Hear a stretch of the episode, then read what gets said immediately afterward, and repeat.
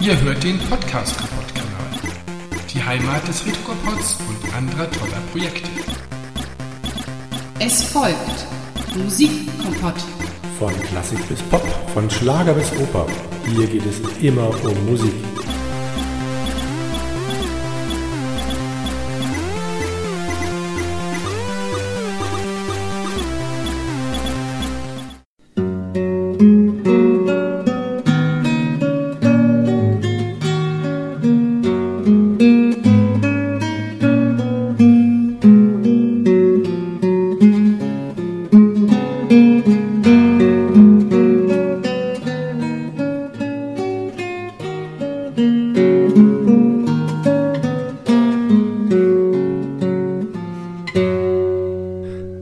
(1990) veröffentlichte Bob Geldof den Great Song of Indifference.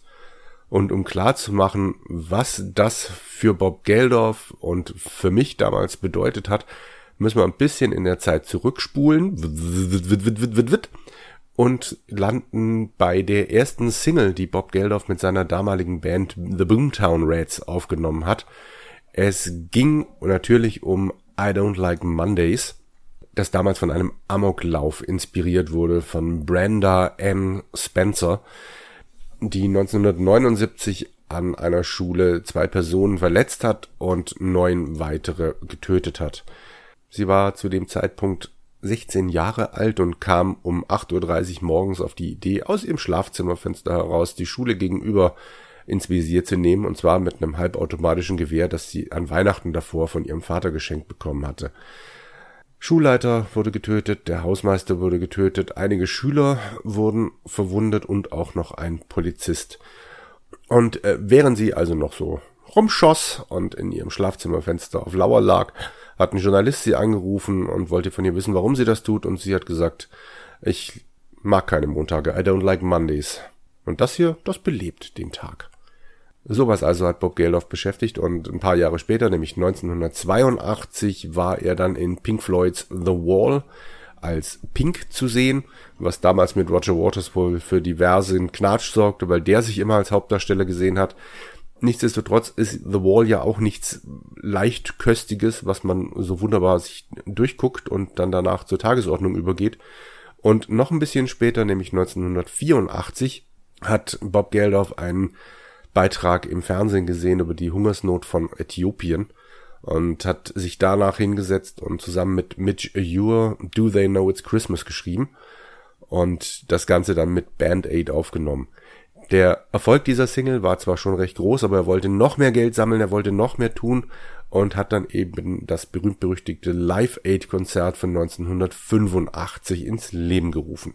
Dieser Bob Geldof also, der nun wirklich viel gemacht hat, sich immer um andere gekümmert hat. Dieser Bob Geldof hat einen Song geschrieben namens The Great Song of Indifference, sprich das große Lied der Gleichgültigkeit. Das Ganze beginnt recht friedlich. Es geht eigentlich nur darum, ist mir egal, ob du gehst, ist mir egal, ob du es langsam angehen lässt, ist mir egal, ob du Ja oder Nein sagst, das gibt mich alles nichts an. Damit beginnt es. Und das Ganze ist auch noch musikalisch nur mit einer Akustikgitarre, mit ein bisschen irischen Anklängen begleitet. Dazu, ich glaube, am Anfang hört man schon ein bisschen den Bass.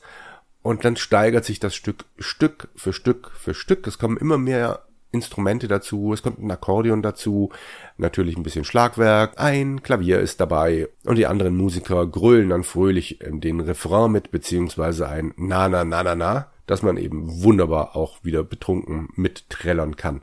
Das Ganze geht dann irgendwann so weit, dass es angeblich diesen Menschen, Bob Geldof, eben völlig egal ist, ob die dritte Welt zufriert, beziehungsweise ob es da zu heiß ist. Pff, er könnte sich ganze Nationen angucken, wie die sterben, und das würde ihn überhaupt nicht interessieren. Ich wusste damals natürlich schon ein bisschen was von Bob Geldof. Natürlich war mir Live Aid ein Begriff. Ich habe erst später tatsächlich erkannt, worum es in I Don't Like Mondays geht.